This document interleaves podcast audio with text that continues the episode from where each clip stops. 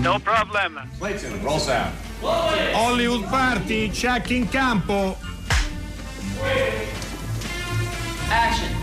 Hollywood Party è la più grande trasmissione della radio dai tempi di Marconi. Dov'è Romo? Non sento la sua voce. Vede Mulas, se Romolo e Remo avessero Dottor avuto Crespi, un padre... buonasera, come va? Se, se avessero avuto un padre Romolo e eh, Remo, lo poteva fare sarebbe lei. Stato il padre di Romolo e Remo. E eh, lo poteva fare lei, che ormai eh. c'ha un'età. Beh, adesso questi sono fatti che riguardano la mia sfera privata, e quindi privacy, preferisco sì. che siano, che rimangano mio patrimonio. eh, li metto nel mio bagagliaio culturale, quindi, bagagliaio, sì. quindi no, no, no, io so perché lei ha fatto questa battuta, perché, perché deve introdurre c- due ospiti importanti eh, so. che tra l'altro sono bollenti, nel senso no, di un film very hot, come dicono gli americani, molto molto atteso, che sì. è uscito oggi nelle sale, sì, forse sì, probabilmente sì. si sapranno e già i primi risultati. Aspetti, però spieghiamo bene le cose, perché poi la gente fraintende. E la battuta che avete sentito sulla sigla, no. dov'è Romolo, non sento la sua voce, non viene da questo film, ma viene da un vecchio film di Sergio Corbucci, certo. che era Romolo e Remo, ma che era tutta un'altra storia. Invece il Primo Re, cioè no, no la storia è la stessa, la storia è la stessa, era tutto un altro film, due, eh, un altro film, esatto. Invece il Primo Re esce oggi e sono qui con noi per parlarcene il regista Matteo Rovere, buonasera. Buonasera, buonasera a tutti. Buonasera. E Romolo, Alessio Lapice. Buonasera, buonasera. Buonasera. A tutti. Buonasera. E invece e se, Remo è a Bruxelles. Sentiamo no, se c'è Rea Silvia. In realtà è Steve della Dottoressa, casa. Ah, eccolo, dottor della casa. Ma che sta ecco. facendo? Il navigator, cosa sta facendo? Allora, caro Mula, siccome la mia cultura, intanto saluto Romolo che ha fatto un bellissimo film che sono molto contento di aver visto, anche se sapevo già come andava a finire. Eh, il finale non mi ah, questa battuta l'hanno fatta tutti. Grazie. Va bene. Grazie. Però detto questo, io sono a Bruxelles perché qui all'Istituto Italiano di Cultura c'è un festival di documentari con una giuria presieduta da, da Jean Gilly, Eh, con eh, molto pubblico che sta arrivando, ed è un eh, festival che fa vedere dei documentari. Ho appena visto un, un documentario che racconta le vacanze di Paolo Sorrentino. Credo sia la prima volta che beh, Sorrentino beh, si, si concede. Imperdibile. Imperdibile, però insomma. Però con un suo perché. Ma va bene, tranquillo, rilassato, abbronzato e una, e senti, una, senti Steve, dobbiamo però cercare di migliorare la qualità della tua telefonata, perché si sente veramente allora, cerchiamo di migliorare la sua qualità, okay. oltre che la tua okay. qualità okay. intrinseca. Senta, ma c'è anche un, un film di cui di, che, che conosciamo, lo mandi muto, fa, lo faccia in modo che non si, si ascolti la, l'audio. Va bene, va bene, va faremo, bene. Così, faremo così, faremo così, caro Mura. Adesso eh? Steve, scherzi a parte, cerchiamo di richiamarti perché non sì, so sì, quanto di ciò che hai detto si sia sentito a casa, eh, perché la, la linea è piuttosto cattiva. Noi intanto però ti, rip- ti ripertichiamo, eh, ti, ritro- ti, ti richiamiamo immediatamente. Nel frattempo abbiamo delle sì. notizie? Mm, eh. Ce n'è una di un, di un attore che è scomparso a novanta anni, un attore americano, Dick Miller, che era in particolare noto per il suo ruolo di Murray Footman nella commedia horror Gremlins di Joe Dante, mm-hmm. il vostro amico Joe Dante, che come, certo. fece questo film di culto ormai, credo. Beh, direi di sì. E poi aveva fatto anche altri film, insomma, se n'è andato anche lui. Ok, ci dispiace. Dunque, diamo i nostri contatti, eh, tre tre cinque cinque sei tre quattro due nove sei, è il consueto numero degli sms, scriveteci.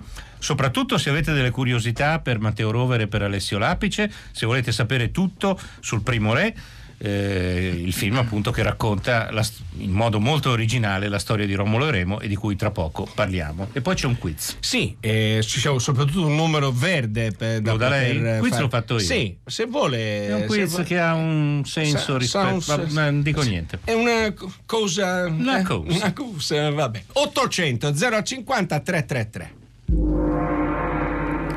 In questo film si combatte una guerra.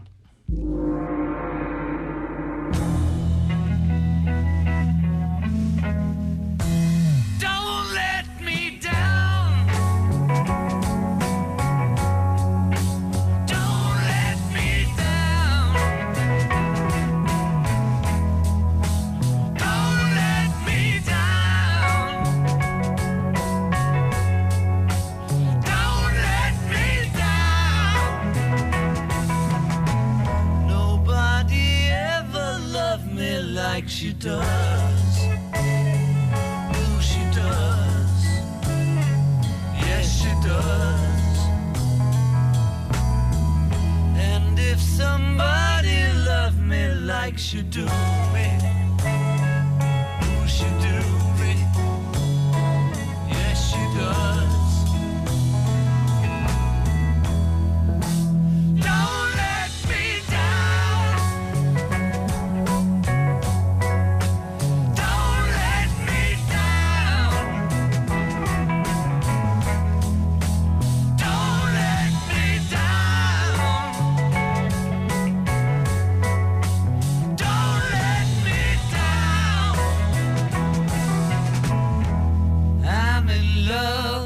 The first time, don't you know it's gonna last? It's a love that lasts forever. It's a love that has no past. Don't let me down.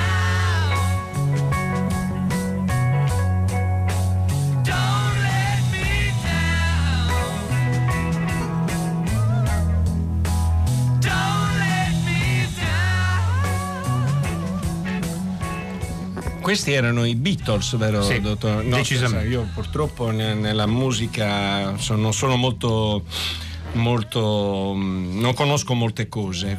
No, devo dare una, prima di tuffarci nel, nel, nel Tevere, nel te, sì, eh, sì, letteralmente, sì, sì, e anche ne, metaforicamente e, e letteralmente nel Tevere. Devo dare un annuncio, un annuncio molto serio. C'è l'Agenzia per i Bambini Rifugiati, che è la O N H C R, che sta facendo una raccolta fondi per cercare di mettere un, un minimo, una pezza a questo dramma che si sta svolgendo nel mondo della denutrizione infantile. Chi volesse può mandare un S M S solidale al quattro cinque cinque otto otto, ripeto quattro cinque cinque otto otto, e può donare due euro. Grazie ai Fisio Mulas per questa comunicazione importante. Abbiamo scordato i Beatles perché ieri era il cinquantesimo anniversario del famoso concerto sul tetto, sulla terrazza, sulla, sì. su, proprio sul terrazzo. Poi arrivò la polizia, che fu interrotto dalla polizia, incredibile. Sì. Ok, bene. Il Primo Re, già arrivano molto, eh, molte eh, domande. Uh, Eleonora dice di essere una nostra ascoltatrice, dice di essere una prof di latino e di essere particolarmente incuriosita dall'aspetto linguistico. Adesso ah. ne parliamo. Stefano dice, un messaggio che forse a Matteo, Re, a Matteo Rovere farà piacere: andrò di corsa a vedere il Primo Re perché Matteo Rovere è il regista di Veloce come il vento, il più americano dei film italiani dai tempi di Leone. Chissà se questo è un complimento, se... Beh, vabbè, però Veloce come il vento è anche un film fieramente italiano, direi di sì, fieramente romagnolo, romagnolo più che proprio sulla, su, sulla cultura romagnola del motore proprio. Comunque, allora, il Primo Re, eh, Romolo e Remo raccontati in una chiave completamente diversa da quelli dei vecchi peplum ai quali eravamo abituati negli anni cinquanta e sessanta. Un film molto crudo, molto fisico, in cui i personaggi sono proprio calati nella concretezza della terra, dell'acqua, del fuoco, di tutti gli elementi, insomma. Eh, un film che inizia con un'alluvione che eh, trascina via il gregge di cui Romolo e Remo sono pastori. I due poi sul greto del fiume vengono raccolti da un popolo molto, molto ostile, crudele, ostile, ostile, feroce, che poi si scopre essere gli abitanti di Albalonga, quindi, volendo fare una facile battuta, quelli dei castelli, insomma. Sì, e, e poi più vicini, tra l'altro. Sì, perché, ecco, partiamo da qui, Matteo. Raccontiamo un mondo piccolo, ecco, Roma non c'è ancora, raccontiamo un mondo di pastori, di tribù ferine, violente. Diciamo che sì, no, la... Raccontaci un po' questo immaginario da cui il tuo film parte. La costruzione di un mondo che fosse, come dici tu, Alberto, secondo me un po' anche unico e nuovo per lo spettatore, partiva e parte nel film eh, anche proprio attraverso la, eh, come dire, il calare prima i nostri personaggi, gli attori e questa storia, e poi anche gli spettatori in un, eh, in un universo, in un mondo che ha una dimensione fisica completamente nuova, che secondo me è ristretta perché è ignota, no? Per questi protagonisti noi siamo molto abituati a eh, come dire, conoscere i confini delle cose, no? A capire dove finisce, cosa c'è dietro un, un orizzonte, cosa c'è dietro un albero, cosa c'è dentro le fronde nel bosco. E questi personaggi invece non sanno nulla, perché lavorando molto anche con gli storici rispetto a periodi che sono pre-religiosi, pre prestorici più che preistorici, nel senso protostorici, certo, certo. Eh, prima della prima come dire, quando ancora non c'è non c'era un, non, noi non abbiamo un numero attestato di fonti scritte tale da poter costruire una narrazione composta e composita, e quindi lì abbiamo, questo diventa, per chi si vuole divertire come me col, col cinema, diventa una grande chance di storytelling, perché c'è una scena che a me piace molto quando il nostro gruppo sta scappando dal Albalonga, si trova di fronte all'acqua, al fiume, guardano l'acqua con una, come un oggetto che alcuni forse non hanno neanche mai visto così muoversi così violentemente, e si cominciano a confrontare con il senso del bosco, no? Per qualcuno lì dentro c'è un po' una popolazione pericolosissima, per altri ci sono spiriti nascosti tra le fronde. C'è comunque un qualcosa di ignoto che permea due personaggi che poi, come vedremo nel film, hanno una visione, Romolo e Remo, diversa del divino, che poi, come dire, comple- diventando complementare, creerà questa fondazione. Infatti fioccano i paragoni in questi giorni, qualcuno l'hai fatto anche tu. Eh, se non ricordo male, per esempio il film di Refn, Valhalla Rising, l'hai citato tu in qualche intervista. In realtà, guarda, sono no. più giornalisti a tirare fuori ah, un sì. mondo di Valhalla Rising, Revenant, eh, io, io te ne tiro fuori un altro. A me ha ricordato La Guerra del Fuoco in certi momenti, no, no, certo, che pure è un passato ancora più arcaico. Però sì, sì, sì, sì, no, è stato solamente. Poi qui il fuoco, ho, l'acqua, la terra sono fondamentali. Gli elementi sono fondamentali, perché poi sono anche lì eh, la sede del divino, nel senso, per le popolazioni protolatine il fuoco non era una rappresentazione del Dio, ma era il Dio stesso, nel senso che il Dio si, è come se si spostasse, una sorta di transustanziazione ante litteram, per cui il divino si, diventa le diverse cose. C'è un'altra scena in cui eh, la Vestale si interroga sulla natura divina di Remo, perché Remo, eh, la dico in un senso, no, alla Toro Scatenato, si sta montando la testa, cioè qualche cosa sì, che sta succedendo dentro sì. di lui, che si muove, per cui lui, partendo dall'amore per questo fratello, partendo da questa guerra che combatte emotiva, sentimentale, per proteggere l'altra metà di sé che è Romolo, eh, in qualche modo perde il senno, e quindi no, perché scopre un, il potere Macbeth, sì, scopre il potere e scopre anche questo rapporto col nostro villain, perché poi questo film gioca molto con gli archetipi cinematografici. Il villain è Dio in questo caso, e il combattimento sarà titanico. Ti leggo un messaggio di Giulio, eh, tra l'altro ho appena visto Il Primo Re, dice, quindi uno dei primi Ottimo. spettatori. La cosa che mi ha colpito di più è il complesso rapporto col divino. La mia compagna invece ha sbavato tutto il tempo sugli addominali di Borghi. C'è molta nudità, è andata qui così. Il bello Alessio che si, ci regalerà molto del suo corpo. Alessio è ovviamente irriconoscibile adesso in camicia bianca e giacca scura e blue jeans. E, e quindi non si può non chiederti subito una cosa che abbiamo chiesto anche ad Alessandro Borghi in altre occasioni: il lavoro fisico per fare questo personaggio. Sì, il lavoro il training, immagino. Sì, sì, sì, è stato fatto un lavoro insieme con, uh, con gli stunt, per quanto riguarda sia la preparazione atletica, cioè per prepararci anche proprio all'uso delle armi, all'uso del corpo, perché c'erano tantissime battaglie in cui ehm, sarebbe stato molto importante eh, muoversi in un certo modo, anche perché poi Matteo ci ha aiutato anche con i suoi mh, elementi, dagli sceneggiatori e quello che avevano mh, pensato insieme, di abbinare la preparazione atletica a quelli che erano gli usi e i movimenti di un uomo che ehm, l'antropologia di... dell'attore, esatto, cioè nel settecentocinquantatré come si camminava e eh, come si camminava, come si eh, camminava. Chi lo sa, sì, sì, tocca inventarlo. Una preparazione dura, abbiamo, c'era stata sia la preparazione fisica per, mh, di tutta una dieta che ci ha preparato, insomma, anche al dimagrimento, a questo, quello che dicevo. Quanto e dove avete girato? Abbiamo girato ad Alviano, Nettuno e Manziana. Mm. Alviano, perdonate, dove è tra l'Umbria e il Lazio, eh. ah, sono eh, luoghi... W W F, quindi luoghi dove a luoghi... trecentosessanta gradi ci si gira e non c'è sì, sì, sì. tocco dell'uomo. Ma il fiume è il Tevere? Il fiume è il Tevere. Il... È il Tevere probabilmente non a Roma, è al... l'oasi di Alviano, che è un'ansa sì, sì. che il Tevere compone a sì, nord. Poi sono dei posti incredibili, perché a dieci minuti dal tuo albergo ti ritrovi in una palude eh, certo. incredibile, quindi. E al tempo stesso sono luoghi verosimili, perché sono i luoghi dove più forse, o meno forse era così il mondo all'epoca, chissà. Beh, chissà, probabilmente sì. No, io volevo chiedere a Matteo Rovere come si fa ad andare da un uh, produttore, che in questo caso è lei, lo so, però insomma, se guardando allo specchio da altri produttori per cercare, molto. Vorrei fare un film eh, girato, si può dire, no? Certo. Che è tutto recitato in latino sì, arcaico, sì, in proto-latino e latino ecco, arcaico, appunto, sì, sì. Eh, che parli di Romolo e Remo. Un appello al, agli ascoltatori molto breve, perché oggi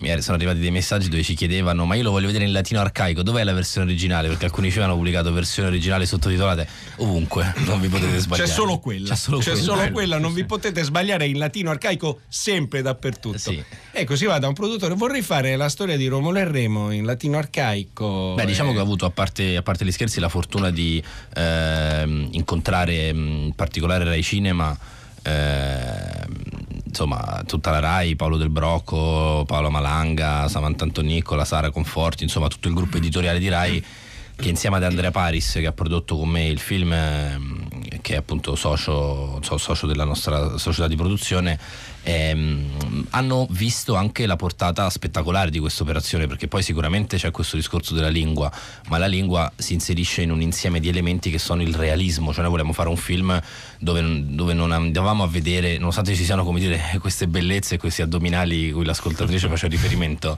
non andiamo a raccontare la, come dire, la pulizia e la patinatura che fanno gli americani rispetto al racconto della, del, dell'antico, del costume, quindi non ci sono i denti puliti, non ci sono i capelli fatti dal parrucchiere, ma c'è tutto un contesto di grande, eh, se vogliamo, eh, verità nel racconto di questi corpi, e la lingua fa parte di questa verità. Secondo me tutto questo, al contrario, compone uno spettacolo cinematografico che diverte lo spettatore, lo intrattiene con l'azione, con le, le battaglie, l'esondazione del Tevere, insomma è un film...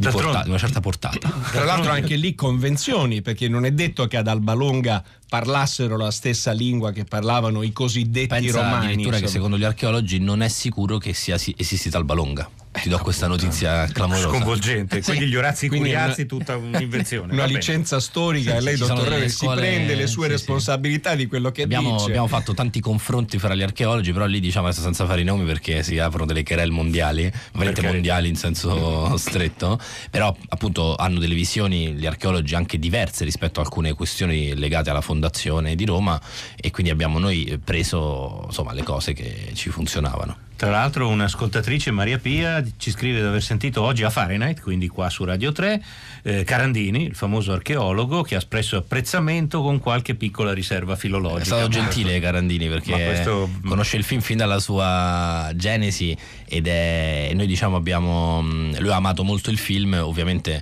essendo un grandissimo studioso della fondazione ha una visione molto intransigente, giustamente. Legga questo, Mulas. Sì, ma posso andare a vedere, non io, io l'ho visto, ma posso andare a vedere il film con mio figlio, un ragazzo in terza media? Eh, secondo me sì, sì, secondo me sì. sì. Il film non ha, già, diciamo, non ha visto censura, nel senso è un film per no, tutti, quindi no, tra l'altro sei, sicuramente io personalmente lo sconsiglio, come dire, sotto i sei sette anni, non lo so, sì, diciamo che non mi sembra terza media, adatto. Sì, hanno no, videogiochi molto più eh, cruenti no, eh, media, a sette anni, sì. eh. È un film pieno di mazzate, ma quelle età vedono di verità nel combattimento, è un film di impatto scenografico, scenico, però insomma molto realistico. Ecco Alessio, eh, i combattimenti come sono andati? Qualcuno si è fatto male? Ma i combattimenti, c'era una, un, un tasso di rischio altissimo praticamente questa cosa, perché eh, i, le armi erano in lega di metallo, cioè, insomma molto realistiche, quindi spesso si rischiava di, di trovarsi a fare danni a qualcun altro, insomma, quindi c'era un, c'è stato un, un grande senso di fiducia un po' da parte di tutti, perché era questo balletto, cioè tutto era un po' usato come una Una, una vera e propria eh, coreografia, eh, quindi dovevi muoverti al secondo giusto per far sì che poi l'altro avrebbe preso il martello e poi quello dopo ancora, altrimenti ti arrivava, eh, altrimenti certo, la prendevi, quindi cioè, c'era questa saper... piccola componente di, di, di, di rischio, insomma. Saper dare e prendere i colpi al cinema si impara, insomma, gli stuntman eh, sono, sono dei balletti, perché gli stuntman costruiscono delle coreografie vere e proprie, sì. Un'altra curiosità, che periodo avete girato? Perché erano tutti nudi. Ho girato tra settembre e novembre. Ottimo. Eh, questo perché purtroppo, diciamo, non, iniziava a far freddo, però la luce ha una bellezza particolare nel, nell'autunno, perché la luce estiva è un po' più piatta, la luce invernale eh, è troppo certo. bassa, invece lì c'è un momento in cui il nostro direttore Daniele Cipri ha potuto godere del meglio. Sì, tra l'altro sottolineare la fotografia di Daniele Cipri è veramente meravigliosa, veramente straordinaria. Eh, Matteo Rovere ci ha fatto un piccolo regalo, ci ha portato un trailer che per il momento abbiamo solo noi, un'esclusiva per Hollywood Party, un trailer del film che andiamo ad ascoltare. Assaggiamo il latino.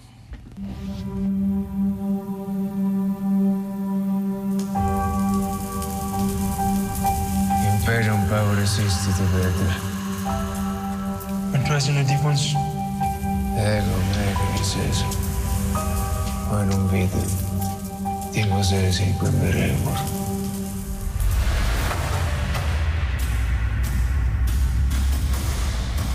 Pos non Socrati estis.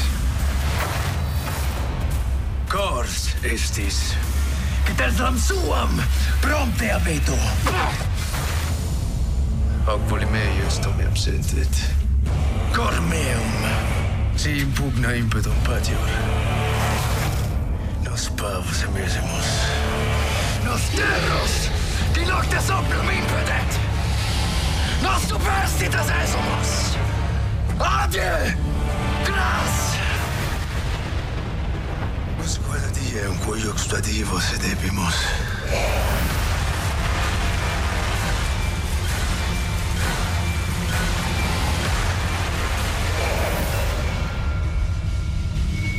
Vostrum aspicite.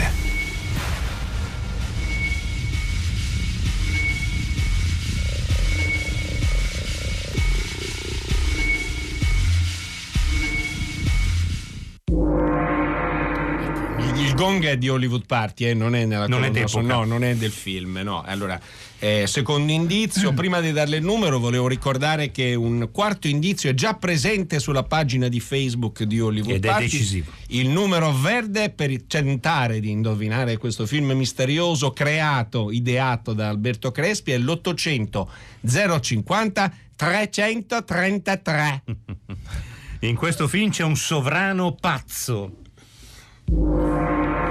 E fin qui si combatte una guerra, c'è un sovrano pazzo, potrebbe anche essere il primo re, eh, ma non è il primo re il film no, del quiz no, infatti oggi. Però c'è un altro re, il re di, uno dei re di Hollywood Party. Sì, vediamo telefono. Se stavolta la ricezione è migliore. Steve, ci sei sempre? Allora, mi sentite oh. bene, sono...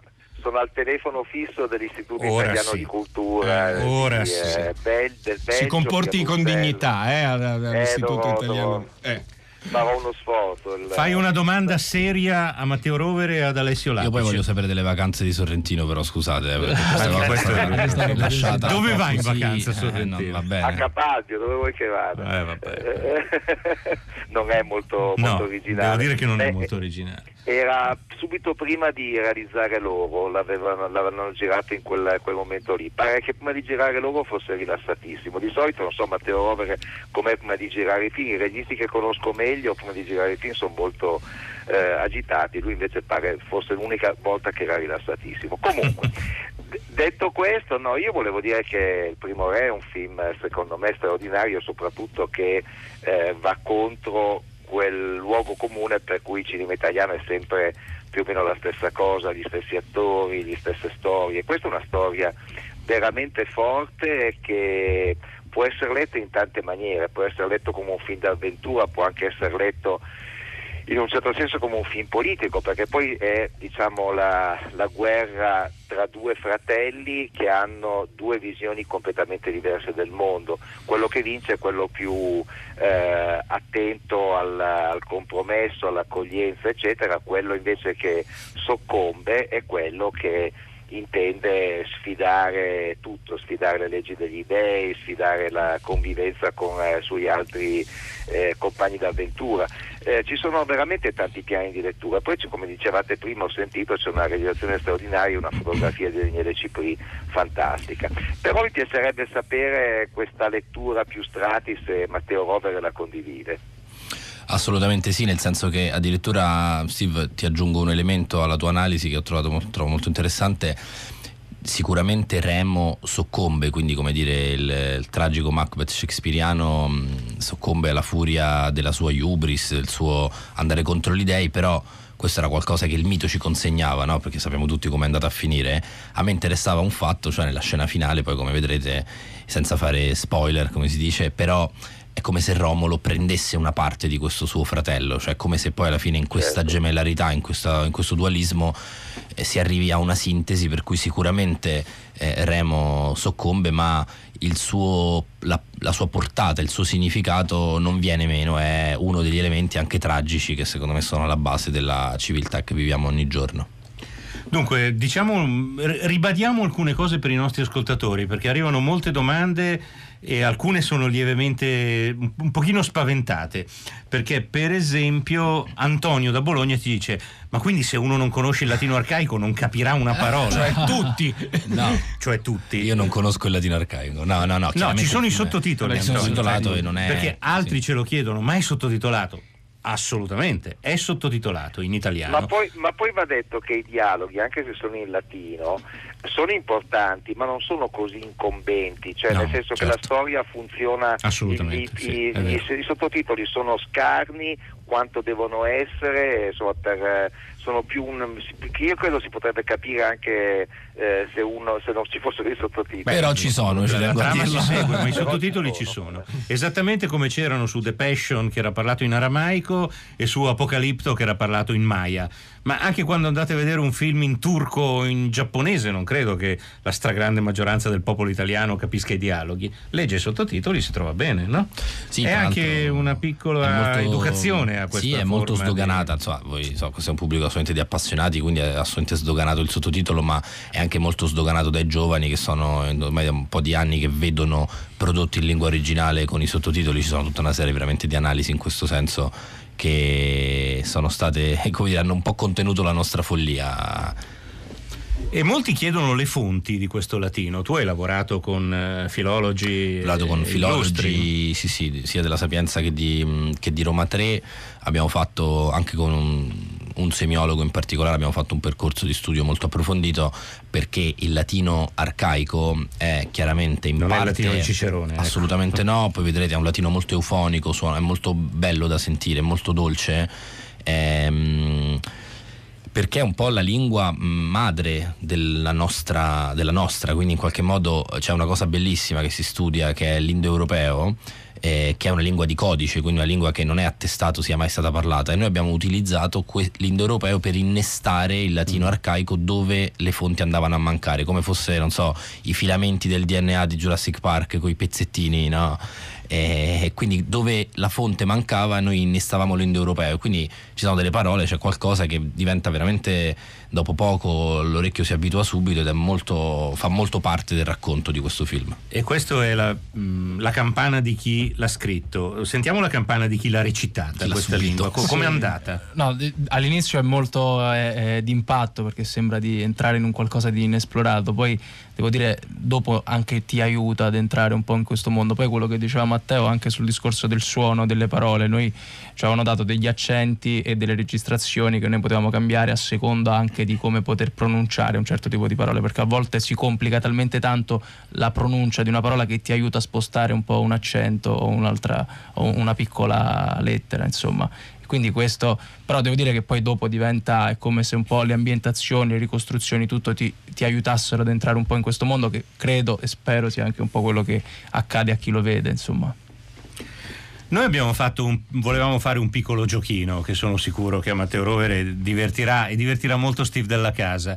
Eh, se, visto appunto che finché Matteo non ci ha portato questo trailer non avevamo dialoghi in eh, latino arcaico di questo film, abbiamo preso un pezzetto di un antecedente illustre, ovvero il Romolo e Remo girato da Sergio Corbucci, eh certo, eh. che è con un Steve film Reeves e Gordon Scott, che è un film completamente diverso dal Primo Re. Non so se Matteo l'ha, l'ha visto. Io lo conosco e l'ho visto, diciamo, in tempi però recenti, sì, diciamo, ecco.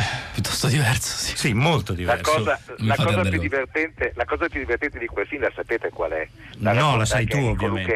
Che era, allora, ci sono due cose divertenti. Uno che Rea Silvia è interpretata da Ornella Vanoni, e già questo Beh, vale il prezzo del, del biglietto. Milanese, Secondo, peraltro. Che, per cui, esatto. Okay. Secondo, che Romolo e Remo, i due eh, protagonisti, sono interpretati dai due più famosi culturisti che operavano all'epoca in Italia, era l'epoca degli Ercole Macisti. Loro erano Steve Reeves e Gordon Scott, che però non si sopportavano, e infatti, racconta Lucherini, ma conferma, confermava anche Corbucci, i due a un certo punto hanno cominciato a menarsi per davvero, e la scena finale del film, che è praticamente un carrello a, a salire eh, nel tracciato di Roma con... Eh, con i due che fanno l'ultimo scontro, era dovuta eh, questa scena finale al fatto che se li facevano in primo piano si capiva che stavano picchiandosi, allora allontanandosi pudicamente la macchina da presa evitava dei Ma non si sa chi ha vinto dei due? No. Stesso, Mario Brega sicuramente. Mario Brega era famoso perché diceva che Gordon Scott lui l'aveva menato. C'era anche chi diceva che Steve Reeves aveva i muscoli di fecola. Io grazie a, grazie a Steve della casa, Steve Reeves l'ho conosciuto e ha sollevato l'interprete com, come se sollevasse un, un, uno sfilatino e di pane. settantacinque anni E aveva no, no, esatto. Ritornando a Ornella Vanoni, ricordiamoci che fece anche un ruga a teatro, eh?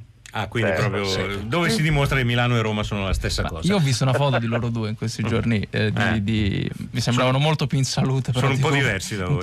Più magri, più smunti. Ma erano più gonfiati, eh, erano due culturisti, quindi avevano i muscoli proprio... Sì, vabbè, questo è un gioco, un gioco cinefilo che divertirà magari anche i nostri ascoltatori, perché quei peplum erano poi doppiati dalle voci più illustri e più impostate del doppiaggio italiano. Ascoltiamone un pezzo.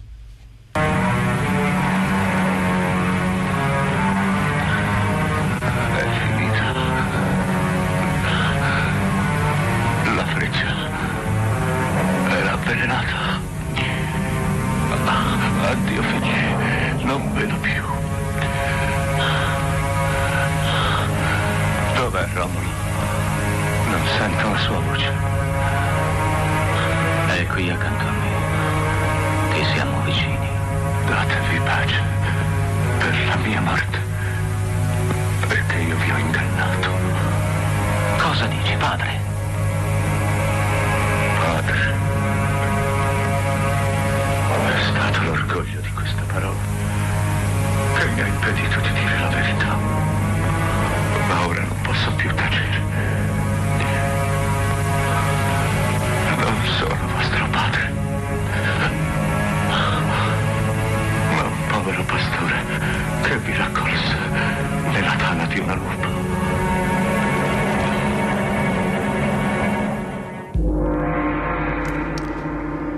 Siamo arrivati alla fine del quiz. Ottocento zero cinquanta trecentotrentatré. Ricapitoliamo: in questo film si combatte una guerra, in questo film c'è un sovrano pazzo, in questo film una tigre sbuca all'improvviso. E il, l'indizio bonus che sta già da un po' sulla pagina Facebook di Hollywood Party Rai è che questo film ha vinto dei premi Oscar. Al di là del gioco, Matteo e Alessio, eh, io penso che forse c'era anche l'intento di distaccarsi da una tradizione di film storico, di film in costume, che nel cinema italiano è stata gloriosa, importante, e che voi avete proprio rovesciato in maniera radicale. Ah, sicuramente, nel senso che il tentativo, ehm, devo dirti, guarda, io fra le mie reference ho molto più... Mh, ecco, ti voglio dire, a parte Toro Scatenato, Rocco e i suoi fratelli, cioè va più in quella direzione lì, il mio sguardo sulla... Eh, lì ecco Rocco e Simone, diciamo sulla famiglia tra eh, virgolette, no, no? Certo. E Fratelli sulla Cortelli. Fratellanza, sì.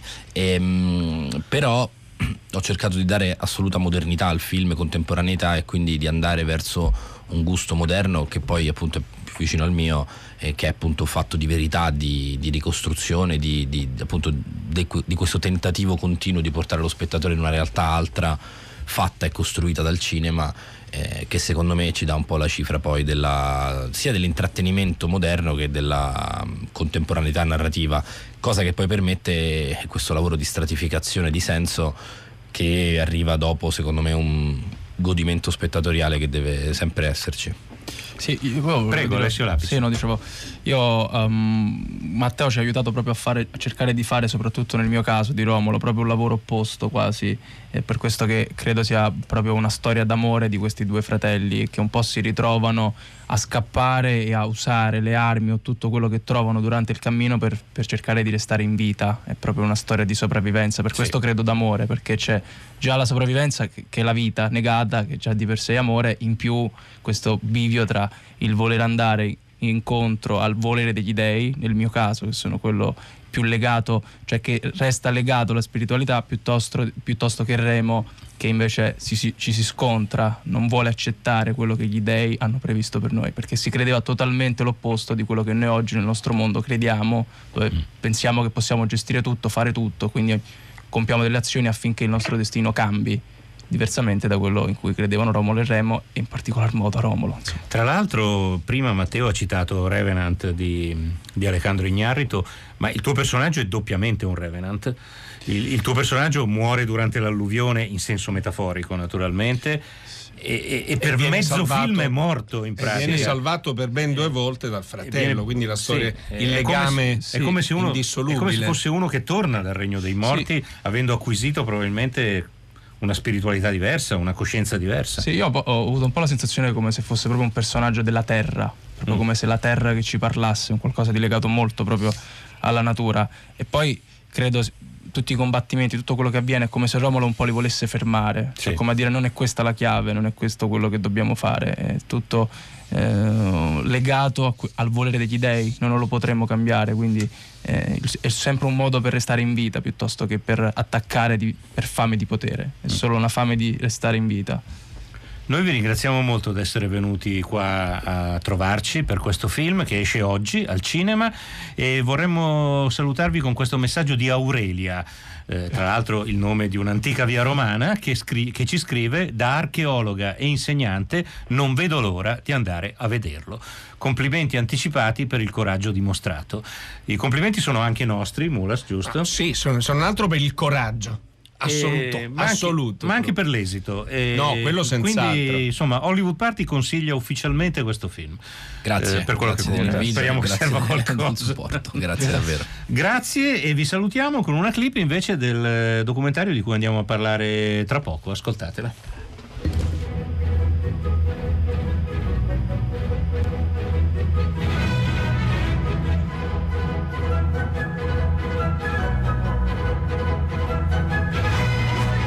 Mio padre, che era un appassionato di cinema, mi ha detto subito: lascia perdere perché questo è un brutto ambiente, non sai che cosa ci si può trovare.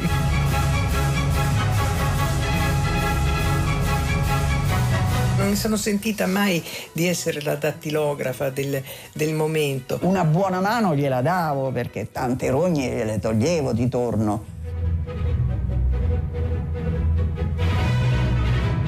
La prima cosa che mi disse, dice: nel cinema la parola impossibile non esiste. Erano i tempi nei quali alla Ghirlandaio come impiegato c'era Marcello Mastroianni, fra l'altro.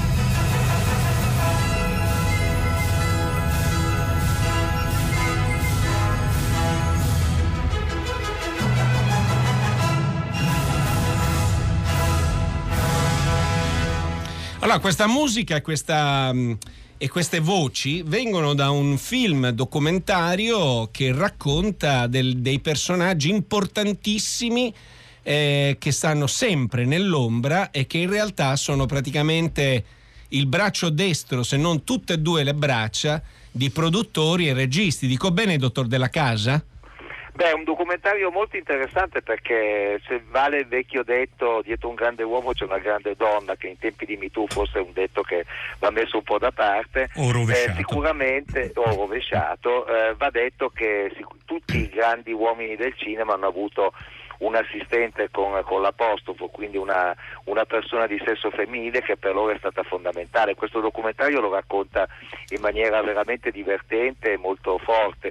L'episodio più bello è quello di Fellini che finge di essere la sua segretaria. Ecco, io quello devo dire che ho riso come un pazzo, perché mi immaginavo la scena e mi immaginavo chi stava dall'altra parte della cornetta. Io sono per si... Fellini questi scherzi li faceva spesso. Io sono sicuro che una volta che l'ho chiamato a casa, molti anni fa, Fellini ha finto di essere la sua domestica filippina. Eh beh, questo è potrei giurarlo.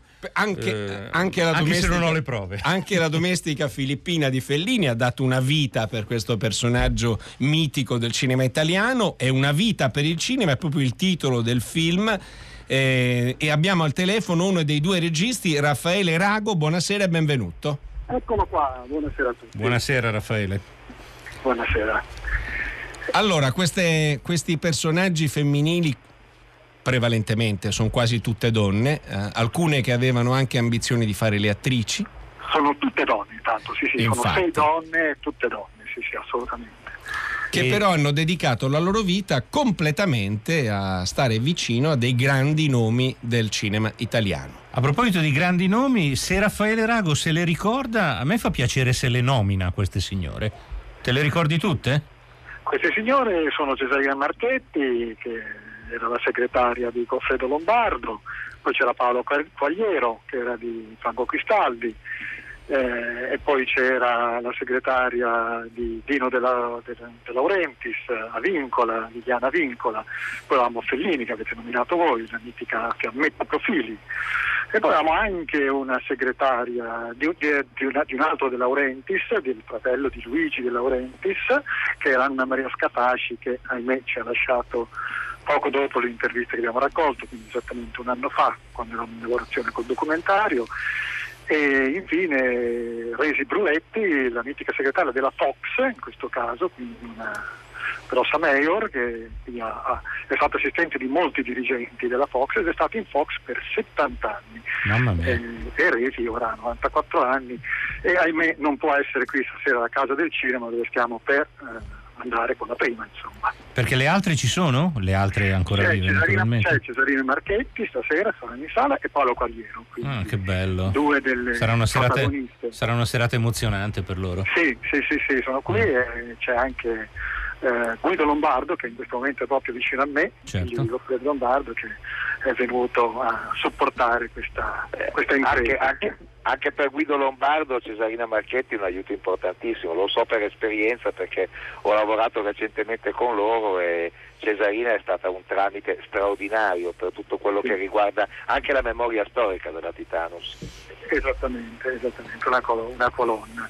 E quindi è stata anche una delle sostenitrici in questi due anni di, di, di, di realizzazione del progetto, perché c'è stata una lunga ricerca nei materiali d'archivio, eh, una piccola produzione, però alla fine insomma siamo molto soddisfatti, ce l'abbiamo fatta e, e stasera insomma siamo molto emozionati per la risposta del pubblico. Quanta aneddotica ha, ha dovuto tagliare a malincuore? Eh, tantissima. Uh, a proposito di aneddote di Cesarina Marchetti, che è qua vicino a noi, eh, la volante uno e la volante due che facevano lei con eh, la moglie di Goffredo Lombardo, quando dovevano ad esempio soccorrerlo o con scuse o, o per facilitargli la vita, insomma.